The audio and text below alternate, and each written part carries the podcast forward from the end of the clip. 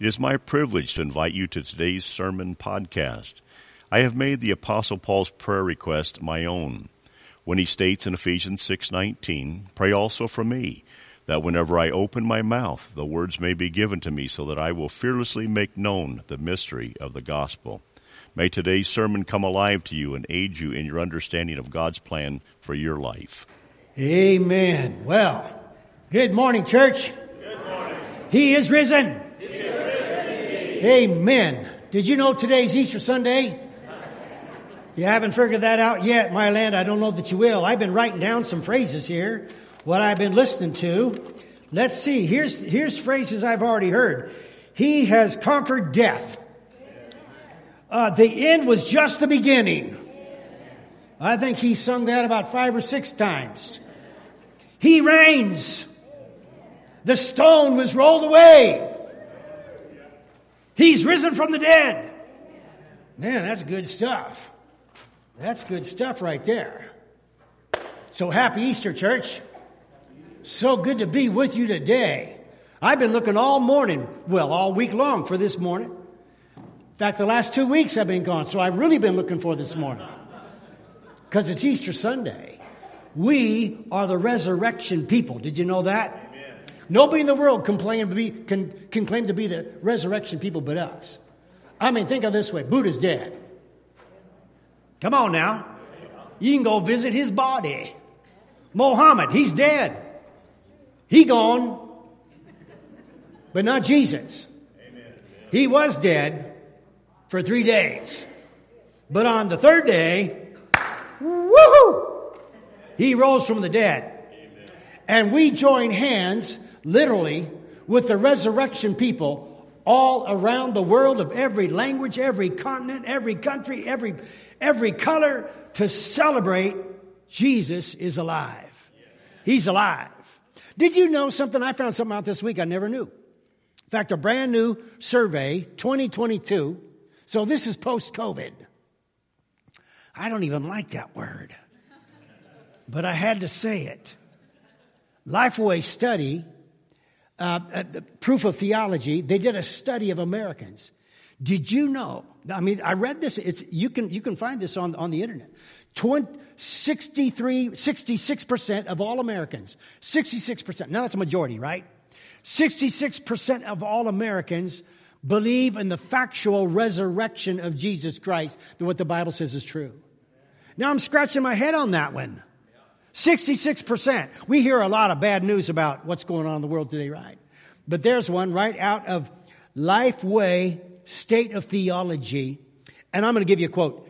They believe the biblical accounts, 66%, believe the biblical accounts of the physical resurrection of Jesus are completely accurate. Well, that's pretty cool.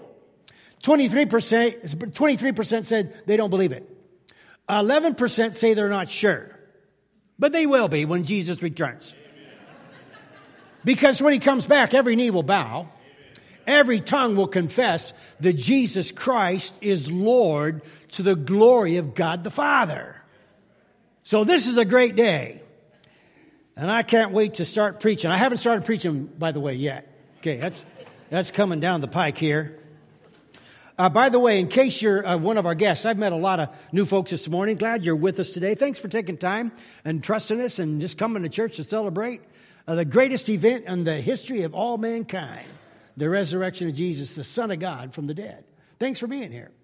Uh, so we're in transition. My name's Les Moore. I'm the, I'm the interim pastor. Uh, and uh, th- th- I was supposed to be the interim pastor about four or five months. It's been nine months now. And if I'm not mistaken, honey, didn't something happen after nine months? Oh, no, no, that has nothing to do with us. But anyway, yeah, something's delivered in nine months. And the good news is the church board has been looking at four or five different names, pastors, praying over them. I think it'd be a good thing on Resurrection Sunday just to get a little report, don't you? Who, who should we have? How about the church secretary, the guy that kind of keeps all everything in order around? Eldon, would you come on up here, buddy? Come on, give him a hand, would you? Come on, man. This is pretty exciting. I know you guys been meeting in secret. yeah, yeah. Tell us what's going on. well, maybe not quite secret, but um, we are beginning the interview process this Thursday of a couple people that we've invited to come. So, with that, please, please, please continue to pray um, because we need we need that guidance. You as a church need that guidance and discernment too. So please help us in that area. Also, with that, as a board as a, a, a board member, I would love all of you, if you would, to give me questions that you would like us to ask a potential pastor so that we can get as many questions as we can of what you desire to be a spiritual leader of this church. Good. So that would be a great thing there too.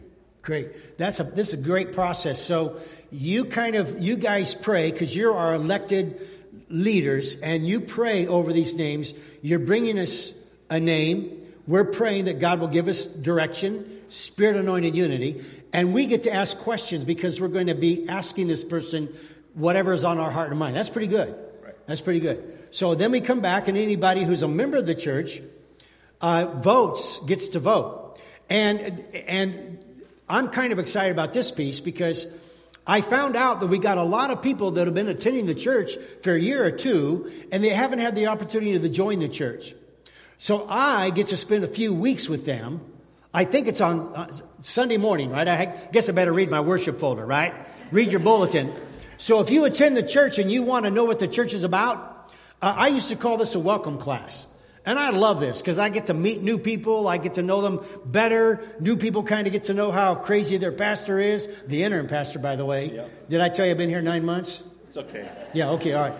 So, and, and so I get to meet with you. So if you're new in the church and you just kind of want to know what the church is all about, we're going to talk about that. And at the end of these classes, during the Sunday school hour, you'll have an opportunity to join the church officially, and therefore you'll get to vote formally for the new pastor, which is pretty cool because we're all about joining hands, being a part of something bigger than ourselves. This is a cool process and it comes just in time.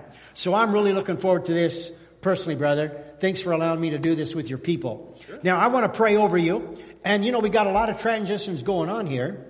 But uh, one of them, as we already know, Pastor Christina and Nathan, they're going to be moving away and we want to pray for them. And next Sunday we celebrate her. You have already heard uh, Pastor Jason tell us this. So uh, I encourage you to uh, give. You know, in this time of young folks kind of transitioning, moving, uh, they could they could probably use a little bit of financial help. So we're encouraging you to just kind of help them, bless them financially. Next Sunday you'll have an opportunity to do that as we celebrate. So let me pray with you, brother. Father, thank you today for, for this great day. And Lord, uh, in this season of transition, we know God who's in charge. You're in charge. Amen. Jesus, the church is yours. You are the king of the church. You're the Lord of the church. And Lord, we're your servants. So thank you, Jesus, today. We give you praise because we know no one loves us more. No one loves the church more than you do. And so, Lord, I pray again for spirit anointed unity among the people, among the church board leadership as they bring us a name to vote on, to listen to. Lord, give us direction. May we know that you are with us, Lord, and we'll give you praise. And Father, again, we pray for Pastor Christine and Nathan as they transition and as they uh, kind of uh, find a, a, new season in their life. Thank you for their ministry among us. Uh, what a wonderful blessing they have been to us, and especially our children's pastor, Pastor Christina. Lord, we love her dearly as our own daughter. So may we be a blessing to them in this time of their move. Now, Lord, we give you praise again for this day. Bless us as we open your word. In Jesus' name we pray. Amen, amen, and amen. Hey, say thank you to this guy, would you? And to the church board and to the leadership team. So, uh, I don't know if you heard about uh, the, the, the two little boys that went to Sunday school, you know, with uh, with mom and dad, and on the way home, they're sitting in the back seat, and and uh, the mom turned around and goes, Boys, what did you learn? Now, one of them was a little older than the other one. What did you learn in Sunday school this morning, boys? And, and the older one spoke up and said, Well, mom, this morning the lesson was on a question. Well, what was the question? Well, the question was, Who wants to be Jesus? Oh, who wants to be? Well, what is, it, what is that like? Well, you know, when you come to a time of decision or you get angry with somebody or, or you have a, have a disagreement, who, who's just going to lay down and be Jesus? Who's going to be Jesus today? Who's going to stand up and be Jesus? Oh, that sounds like a great lesson. They go home, they have dinner. After dinner, they get it, they're going to have pie. Well, there was only one piece of pie left. And the boys look at each other, they start fighting over the pie. And the mama goes, Well, hold on just for a moment. I thought your lesson this morning in Sunday school was who's going to be Jesus? Well, the little boy thought about that, and the older one said to the younger one, Why don't you be Jesus today?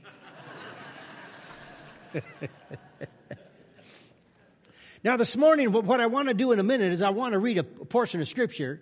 We've already got a piece of it, but we're going to read it and get a little bit more focus in it. But it's going to talk to us about evidence that demands we pay attention to the veracity, to the validity of the resurrection of Jesus. I mean, this guy was dead. We've been talking about it all morning.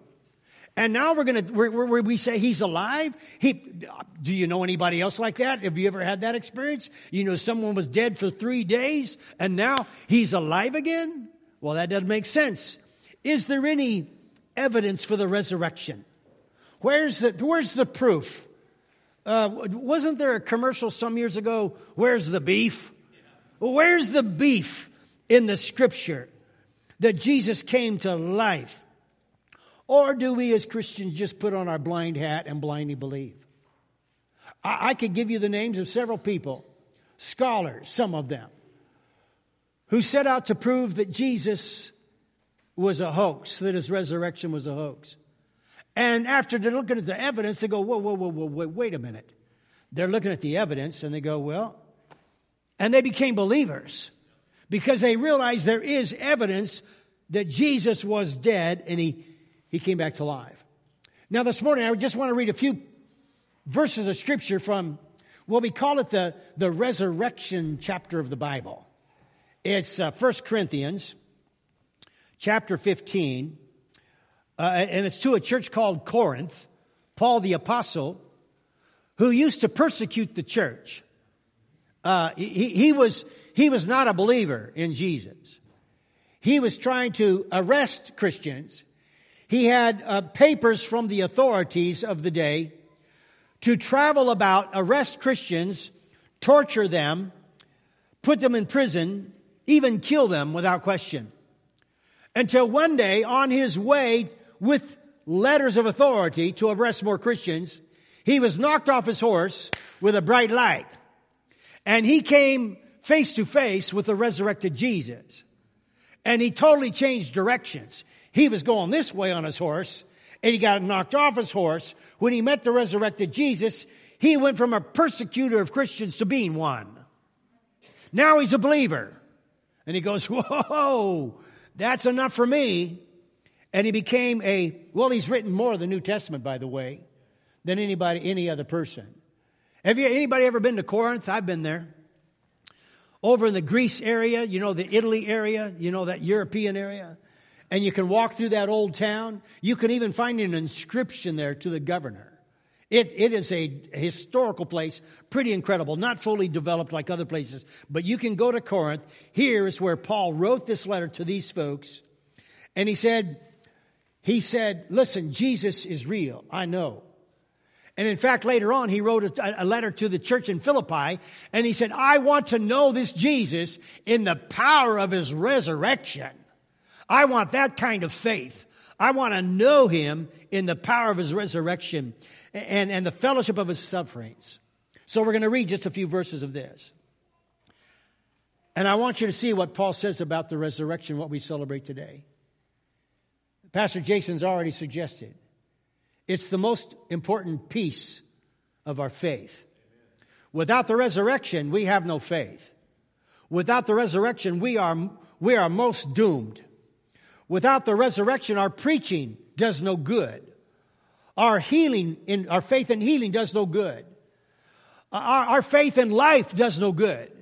Everything we believe in the church hinges on this little idea that Jesus was deader than a doorknob. Uh, let's see, can you be a door? Yeah, doorknob's dead, right? You're deader than a doorknob. And three days later, these bones rise again. That's what we're going to read about. Are you ready? So if you got your Bibles, turn them to 1 Corinthians chapter 15. I'm going to start with, uh, I'm going to start with verse 1 and read to verse 8. And then, uh, and then we're going to pick it up at verse 12. It'll also be on the screen if you, if you want to read it on the screen. So here's what it says. Lord bless your reading. 1 Corinthians 15 1. Now, brothers and sisters, I want to remind you of the gospel that I preached to you, which you received and on which you have taken your stand. It's by this gospel you are saved. If you hold firmly to the word I preached to you, otherwise, you have believed in vain. For what I received, I passed on to you as of first importance. And here it is that Christ died for our sins according to the scriptures, that he was buried, that he was raised on the third day according to the scriptures. And then that he appeared to Peter and then to the 12. And after that, he appeared to more than 500 people, brothers at the same time, most of whom are still living, though some have fallen asleep. He then appeared to James and then to all the apostles. And last of all, he appeared to me also as one who was abnormally born. He's kind of saying, not many guys have been knocked off the horse with the power of the Holy Spirit and Jesus, the light of Jesus in your face. That's kind of abnormal, he says. But nevertheless, I'm now one of you. I'm a believer. Now in verse 12, he says this. But if it's preached that Christ has been raised from the dead, how can some of you say that there is no resurrection of the dead? Apparently, some people in the church were doubting. How can that be? He says. If there is no resurrection of the dead, then not even Christ has been raised. And if Christ has not been raised, our preaching is useless and so is your faith. And more than that, we are found to be false witnesses about God, that He raised Christ from the dead. But He did not raise Him if in fact the dead are not raised. For if the dead are not raised, then Christ has not been raised either. And if Christ has not been raised, your faith is futile and you are still in your sins. And then those of you who have fallen asleep already are lost in Christ. And only, if only for this life we have hope in Christ, we are to be pitied more than anybody. Now here it comes. But Christ indeed has been raised from the dead. He is the firstfruits of those who have fallen asleep. Hallelujah. Church, He is risen. Amen? Amen. He's risen indeed. Lord, thank you for your word. This is an encouraging word, Father. We give you praise for it. In these few moments we share, Lord, protect the messenger, hide him behind the cross. We want to see no man here today but Jesus the God man, the Son of God. Show us him today. And Father, we'll give you praise and glory as you bring us all life. In your name we pray. Amen and amen. You may be seated.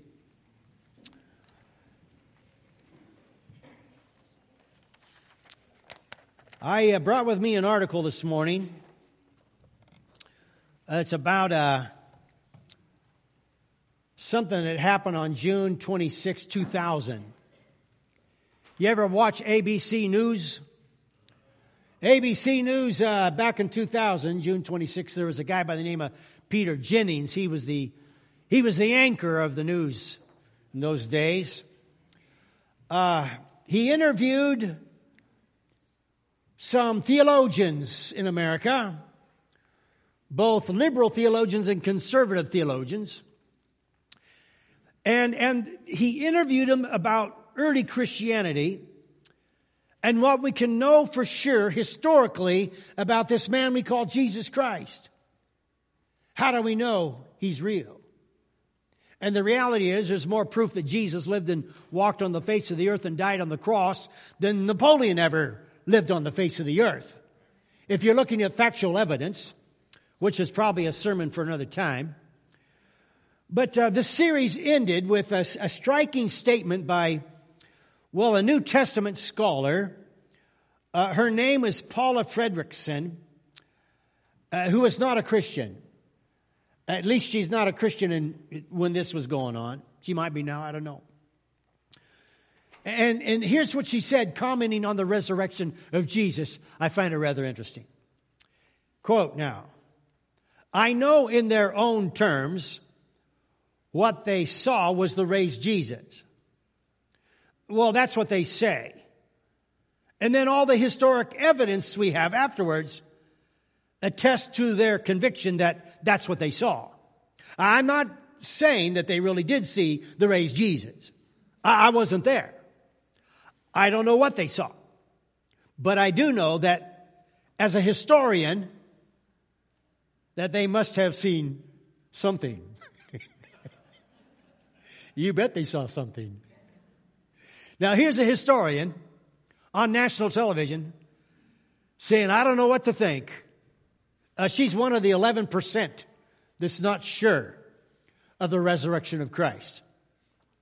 But as a historian, she said, they saw something. I wasn't there, so I don't know. I can't prove it, but something they saw for sure. Uh, she's admitting, in other words, that uh, people like Mary Magdalene, Jesus' brother James, Peter, his other disciples, even an enemy, Paul the Apostle, they were absolutely convinced that the crucified man, Jesus, he appeared to them alive, raised from the dead. And there's no other way explained. And, and this, this uh, Fredriksen lady, this um, liberal theologian, uh, she's not alone admitting this, that this, let's call them a ragtag group of followers of Jesus. I mean, what do you call these guys? They're fishermen, uh, they're tax collectors, they're, they're mostly uneducated. They're a ragtag group of followers. They, they're admitting they, they had to see something. There's no other way to explain what we read. And virtually every Bible scholar, doesn't matter who they are, every Bible scholar across the Western world, regardless of the religious background, they agree that Jesus' earliest followers, they, they believed he appeared to them alive. So either he did or he didn't. Amen? That's your choices. Either he appeared or he didn't appear. He didn't just seem to appear, as, as some of the Gnostics believed. He, he just seemed to appear. And it's a fact what they saw changed everything. Nobody can question that. When what, whatever there was they saw, it changed their entire lives. And their testimony, it, it gave rise to the world's largest religion. What today we call Christianity. Millions and largest religion in the world. And in spite of the fact that all except for John the Apostle died a martyr's death. Have you ever read Fox's Book of Martyrs? Little book that kind of traces the death, the life of these apostles and how they died. Peter requested to be crucified upside down. If you're going to crucify me, crucify me upside down. I'm not worthy to be crucified. Right side up, my Lord. Wow! Paul was beheaded. Uh, by the way, John, who is on the island of Patmos as an old man, tradition says they tried to boil him in oil. They couldn't kill him. There's something miraculous there. Andrew is said to be crucified. I mean, the list goes on. James, the brother of Jesus, was stoned to death. And initially, he didn't even believe. He said, Jesus, you're crazy. What do you mean you think you're the Son of God? Well, isn't that what you would say to your brother? If he came to you and said, I'm the Son of God? Woohoo! Sign him up! They're going to take me away, ha ha. They're going to put me away, ha ha. Sorry, that, that's a song from another era. Show me a man who will die for a lie.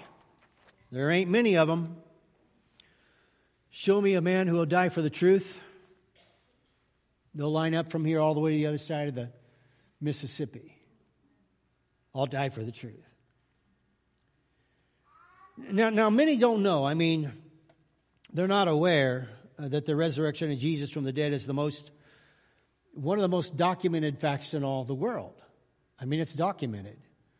When you look at historicity and how we validate history, that Jesus died and he rose again is very well documented.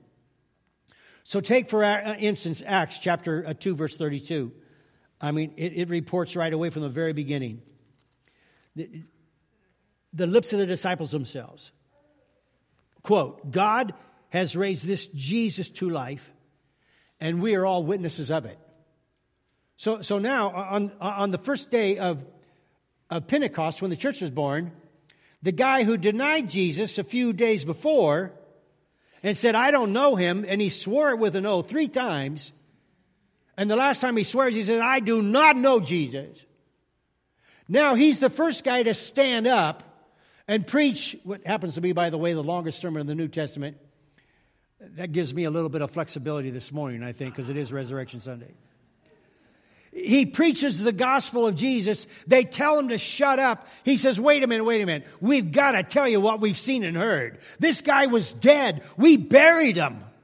And three days he was gone. We had lost all hope and now he's alive and we're just telling you what we saw. Well, you, you can't argue with that. And after the day of Pentecost, uh, Peter and John, they're telling the Sanhedrin, the religious leaders of the day, all that happened.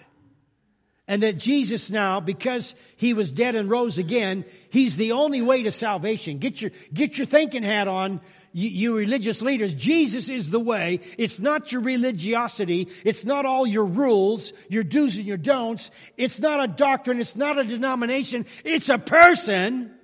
Jesus, the Son of God. He's the reason for salvation. And, and the Sanhedrin, they, they said, you better stop this right now. You better stop talking about this Jesus. It's going to get you into trouble. And you know what their response was? Oh, I love this. Acts chapter 4, verse 20. They said, Ha! We cannot help but speak about that which we have seen and heard. You can't stop us. We're crazy men now for Jesus. We lived with him for three years. We watched him do all these miracles we sung about this morning. He, he, we saw him make lame men walk. We saw him make blind people see. We saw him walk on water. And then we saw him dead, crucified, and buried. And then we saw him. You can't stop us. Say what you want. I love that attitude, by the way. I pray for our teenagers every day when they go to school, they have that attitude. You can't stop me talking about Jesus. What do you mean it's the law? I believe in free speech. I'm an American. I'll talk about Jesus all I want. In fact, I'll carry my Bible if I want. There's not a thing you can do about it. I love you in Jesus' name. Amen, church? Come on. We got the Holy Spirit in us. We got the resurrected Lord in us. Let's encourage our teenagers to be champions. And when they throw things at them, let's stand behind them. Let's stand behind them. Let's love those who persecute them. Let's teach them to be men and women of God who are not afraid of the gospel of Jesus Christ. I love this. I, I love what I'm reading here. These guys were on fire and nothing was going to stop them. not even the government. Woohoo! Anybody awake this morning? Thought you're going to come get some kind of pansy sermon, did you?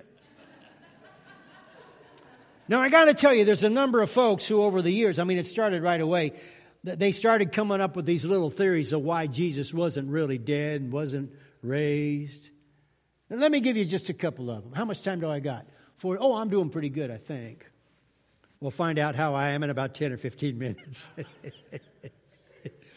for, for instance, I mean, um, some of these folks said the disciples of Jesus had stolen his body. You guys just stole his body. You're pretending like he was raised because you're so disappointed in who you thought the Messiah was. You, just, you just snuck in and stole the body. I mean, this is li- literally a theory that rose up in the Bible days and has been alive even into our day. Oh, they just stole the body. Yeah. well, I find that rather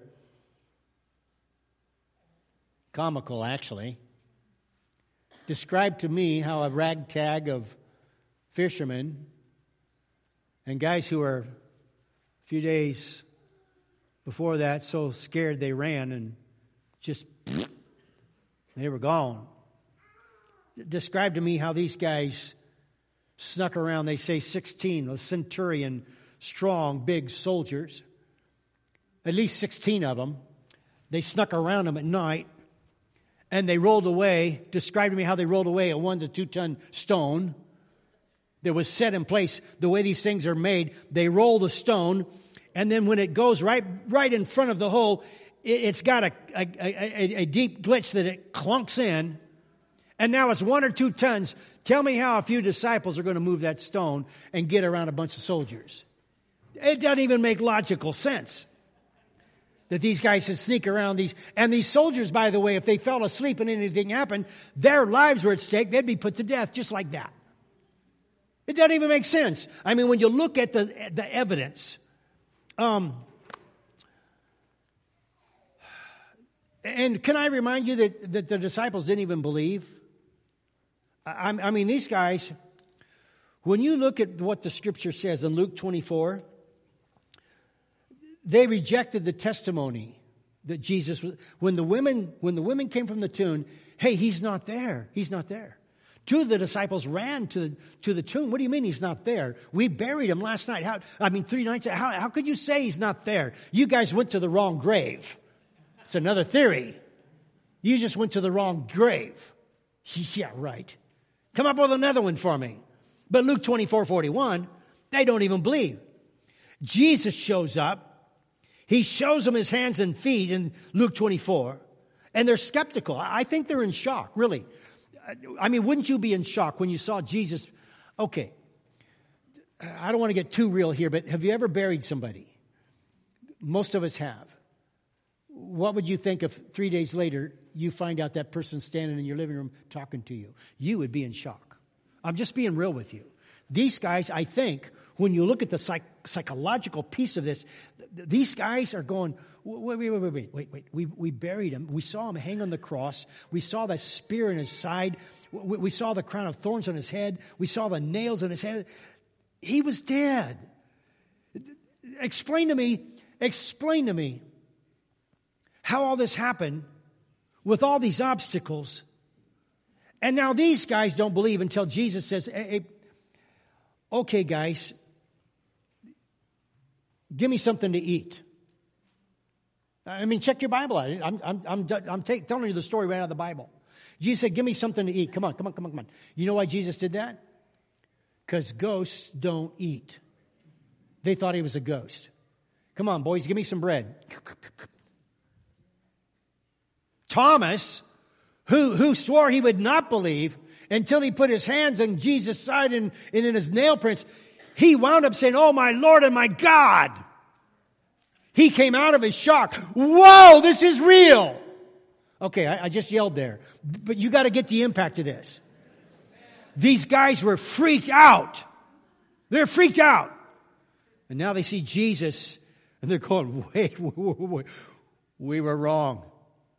He is the Messiah. When the day of Pentecost came, you couldn't stop these guys. 3,000 saved on one day. And Peter, the, the biggest chicken of them all, preaches the gospel, explains the whole thing, the prophecies of the Old Testament, and how Jesus now is the Son of God. There's a Messiah, the long awaited hope one. He died on the cross just like the scripture said, and on the third day he rose again. Jesus is the man.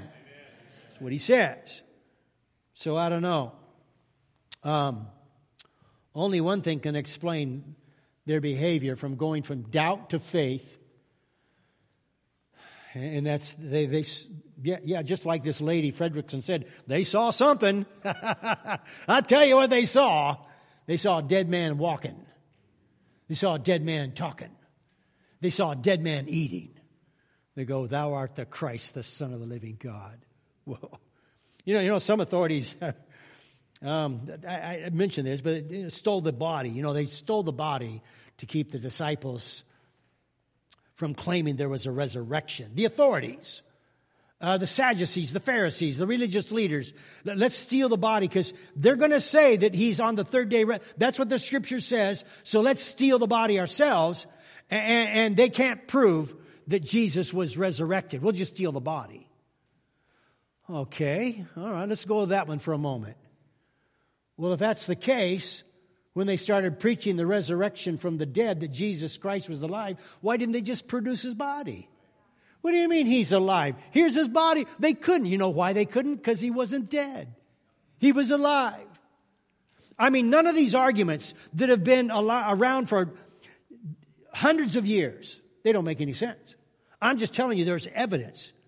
In fact, Matthew in his gospel, chapter 28, uh, he tells us that the religious leaders, they tried to bribe the guards with a large sum of money and say, hey guys, just say that they came and stole his body. this is crazy. Yeah, just, just go, here's some money. You go say that someone stole his body. When these centurions, I already told you, that if they lost the body, they're dead. They're good as dead meat. They're going to be killed for losing the body. So they're doing everything they can to slow this thing down. People are starting to believe in Jesus, and he starts appearing. And, and, as you know, as the arguments grow, they get weaker. All right, let me just give you one more. I could give you several. Let me just give. This is one of my favorite ones. It's called the swoon theory. S W O O N. Google it up if you want what I'm talking. The swoon theory. The swoon theory says that Jesus didn't really die, he just appeared that he died. He just seemed to die. Uh, now, now consider this. The Jews, what they did when a body was dead, they took it, they wrapped it in three different layers of linen. They anointed it with this gooey stuff like what you put on a cast. And so by the time the person's ready for burial, they're like this. Their arms are to the side, their legs are together, they're wrapped like a mummy, and they can't move, breathe, or anything because they're wrapped in a cast. Three layers of them. And now it's hard. It's a hard cast.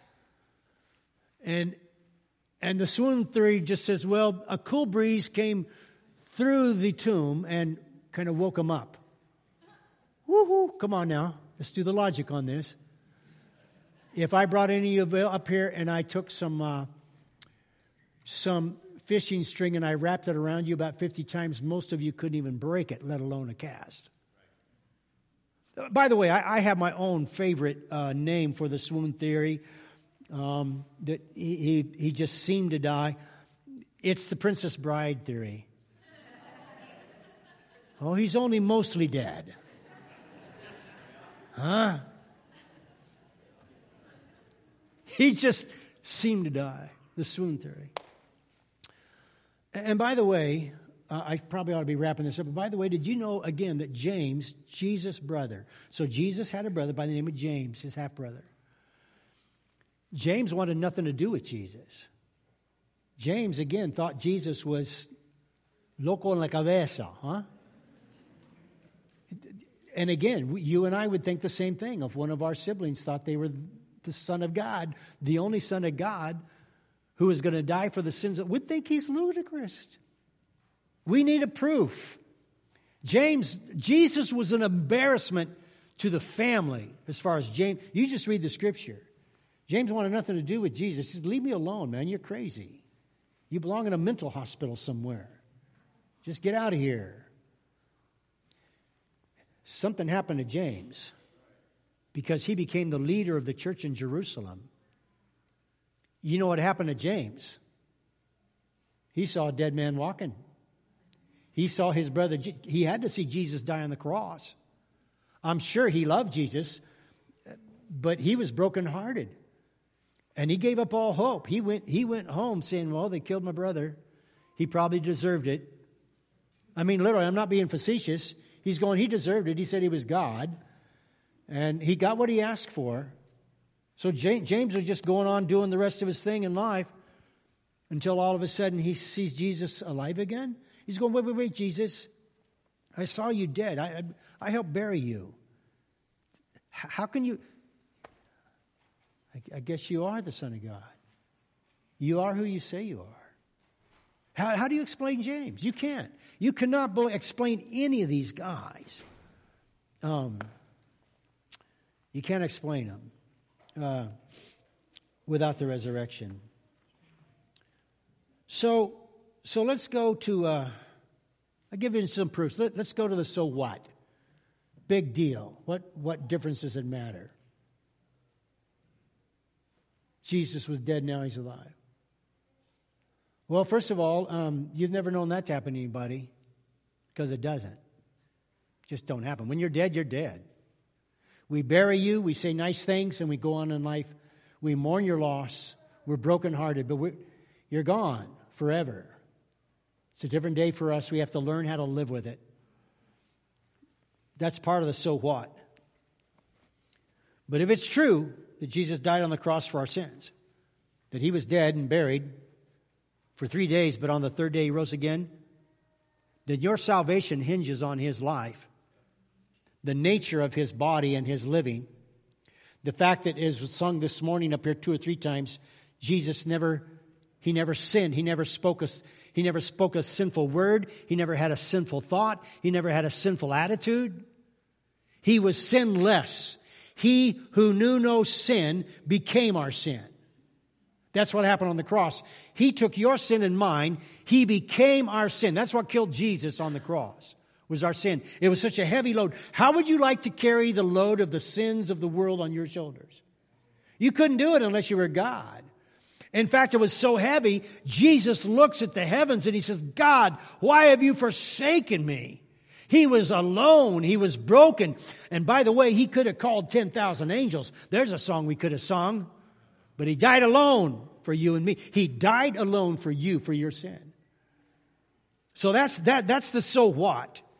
He didn't just die of a sudden coronary heart attack, although physiologist says yes, it was, he had, he died of this broken heart.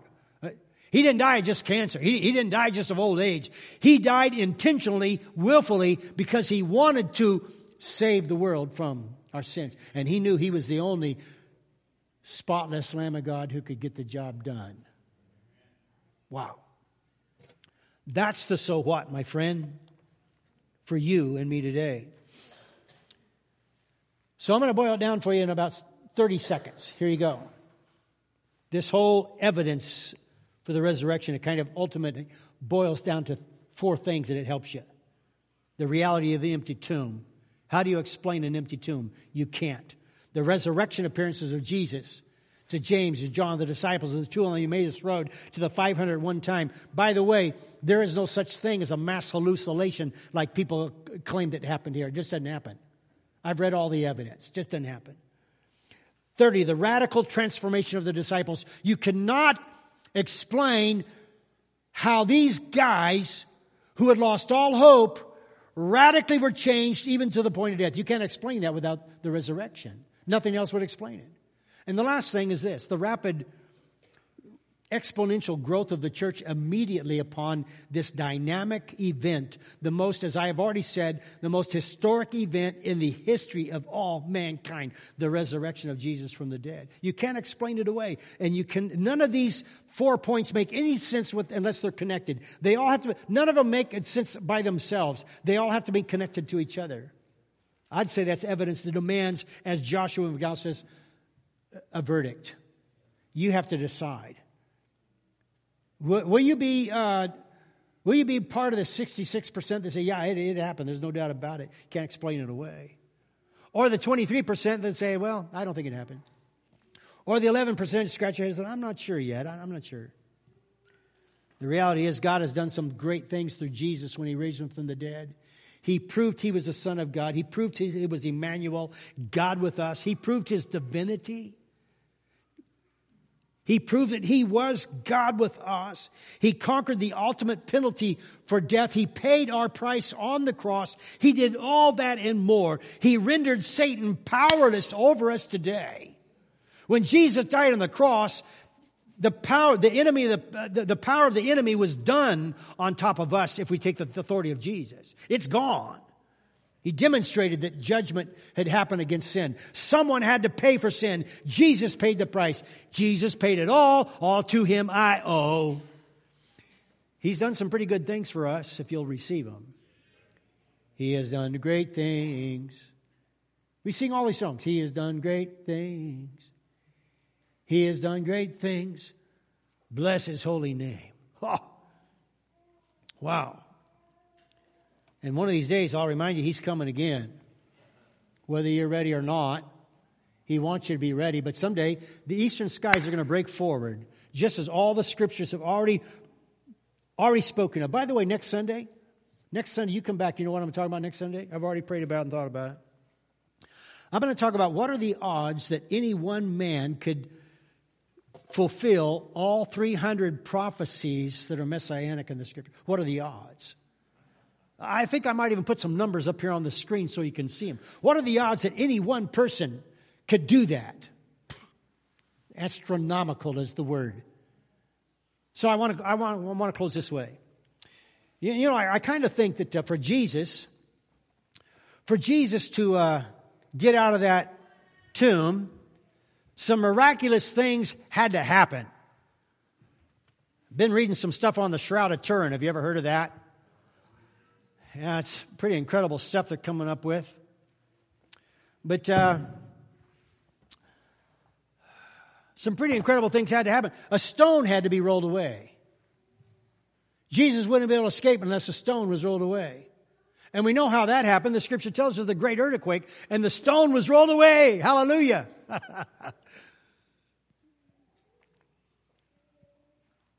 I'm convinced that uh, there's some stones in our lives that's got to be rolled away.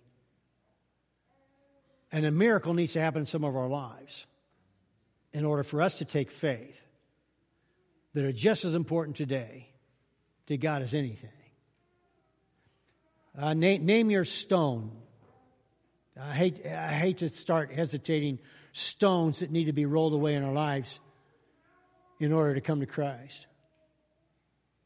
Uh, one of the biggest stones, I think, in any person's life is the stone of pride. Pride's going to drive more people into eternity without Christ than anything else. You're too proud. I don't need God. I'll do this myself. I did it my way. Um, I'm not a sinner. I'm just as good as anybody else. I'm as good as the guy across the street. Well, you might be, but that's not the question. And your pride will drive you to hell. Because there's only one thing that will give us salvation, and that's our faith in Jesus Christ. So, what's your stone? Everybody's got a stone, it's got to be rolled away. Jesus had his. There's only one thing that'll bring you salvation, and that's faith alone in Jesus Christ. If you have a faith in me, uh, you're already you're, you're, you're already done for. If your hope is in the church, How many have been hurt by the church? Come on. We've all been hurt by the church. It's because it's run by people. People don't even mean to hurt people, and we do. So, what's your stone? What's keeping you from having faith alone in Jesus? You can't have faith in a denomination. Come on, there's a lot of abominations, I mean, denominations out there. Can't put your faith in a denomination. It's not in a doctrine, it's in a person. It's in the person, the nature, the work, the resurrection of Jesus Christ. So, so let me ask you the question. I got a chair here. Um, do you believe that chair exists? Well, I'd say more than 66% of you do. sure, it exists. It's a chair. You, you think that chair can hold you up? Sure, any one of you could come up here. We could probably put three or four guys on top of each well, to some degree, on top of each other right here in this chair and hold you up just fine. No, I could even take my legs off the ground. And I trust this chair 100% to hold me up. It's not going to fall. It's worthy. Well, let's say that chair, let's say that chair is Jesus. Let's just say that's Jesus for a moment. Do you believe Jesus exists? Well, pretty much everybody does.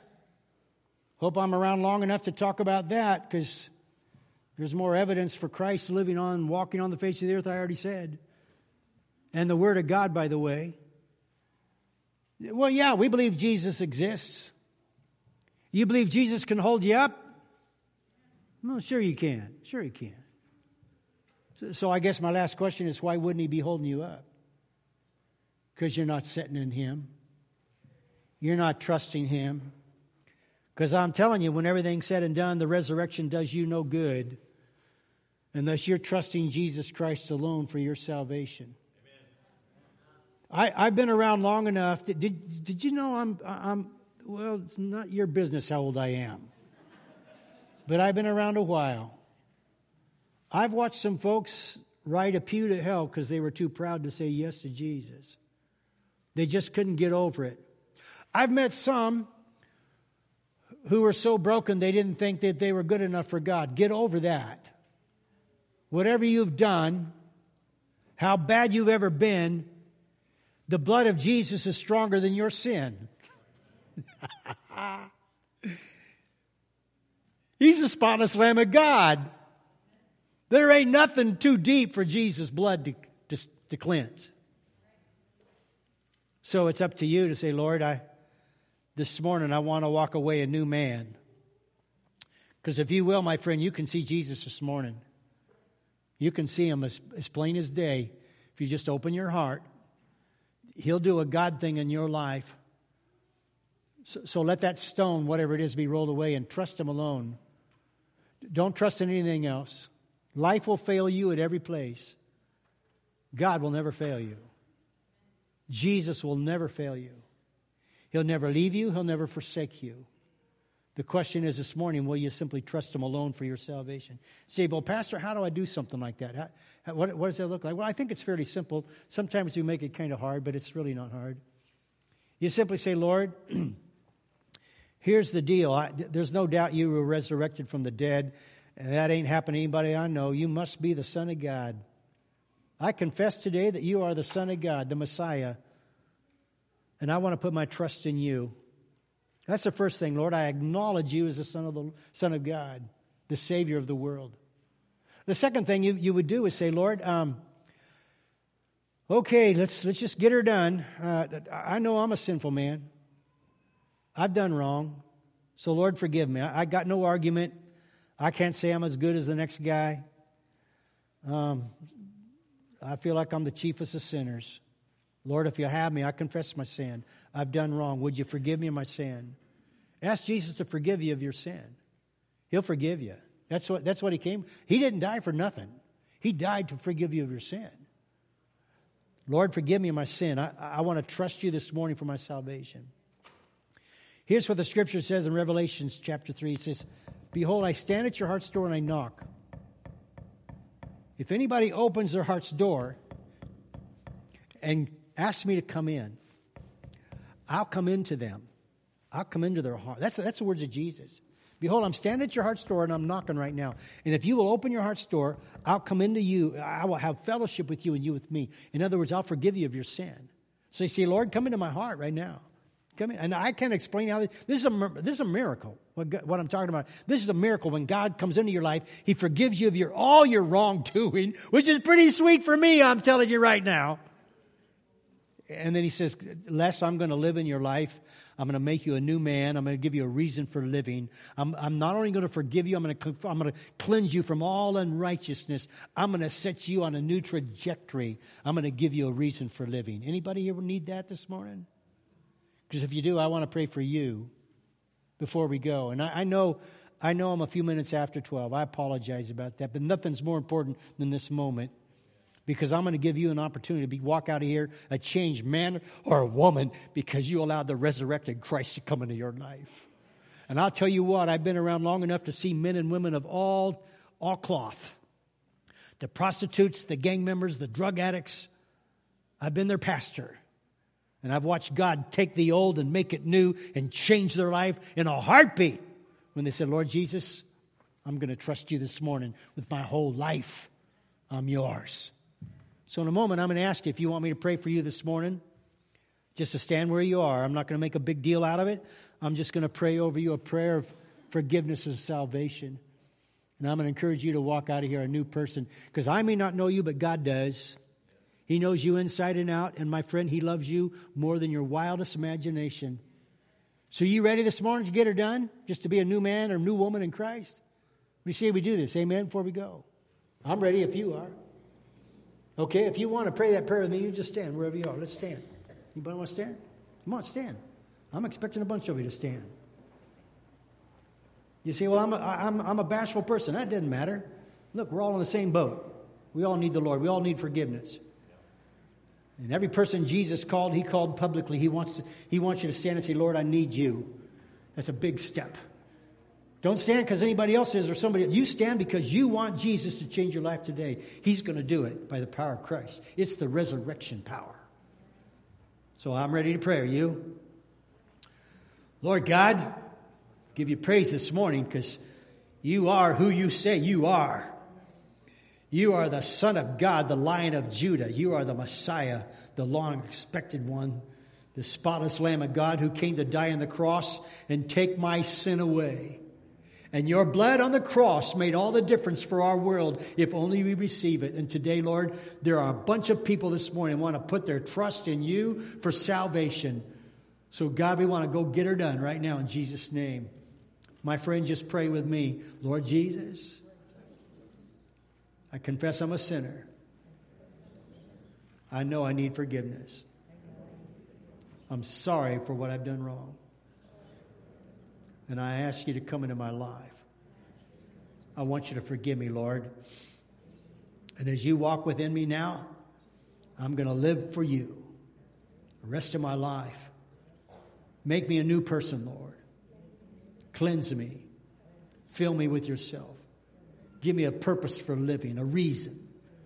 And Lord, I'll live for you. In Jesus' name, Lord, you're my Savior. Amen. Amen. Now stay standing. Stay standing. I want to tell you something. I want to tell you something. So here it is. I stand at the heart's door and I knock. And if anybody opens, hears my voice and opens their heart's door, I will come into them and I will, I will be with them and they with me. Where's Jesus right now? He's in your heart. Let me tell you, there's an enemy. He'll try to take that away. Don't let him steal it. Do not let him steal it. He will accuse you. He will charge you. He will push you. Do not let the enemy take away what God's done in your heart today. You stand on this moment that I stood before you, Lord, and I said, come into my life, and Jesus is in your heart because he never, he never lies to us. He never fails his word. He's in your heart and life right now. Now, if you need to talk to somebody about this, I'm going to be hanging around here for a while. I suggest you get connected wherever you live to someone who teaches the Word of God, who preaches the Word, helps disciple you in the Word so you can grow and uh, be a strong believer in the Lord. So God can work in your life in ways you never imagined. That's, he loves you more than anything. Let Him do it, my friends. I'm so grateful. Lord, I thank you for these wonderful people. And I've gone over time, Lord. I, I'm so sorry. But God, this is important business for us today. Bless my new friends, my Christian, the Christian brothers and sisters who are now Jesus, our sisters and brothers, because you are our Lord. And when you look at us, you don't see any difference between male or female, or Jew or Greek, or slave or free. We're all your body. So bless the body of Christ this morning, Jesus. We give you now all praise and honor and glory. In Jesus' name we pray. And all God's people said, Amen. Amen. Everybody stand, would you, church, as you go? Repeat, He is risen. He is risen indeed. Amen. God bless you. Have a wonderful day in the Lord. I want to thank you for joining today's sermon podcast. You can find a copy of today's sermon, as well as other sermons, and the sermon outline from today on our church's website, www.mvcnaz.org. It is my prayer also that you will seek out a church home that recognizes the authority of the Bible.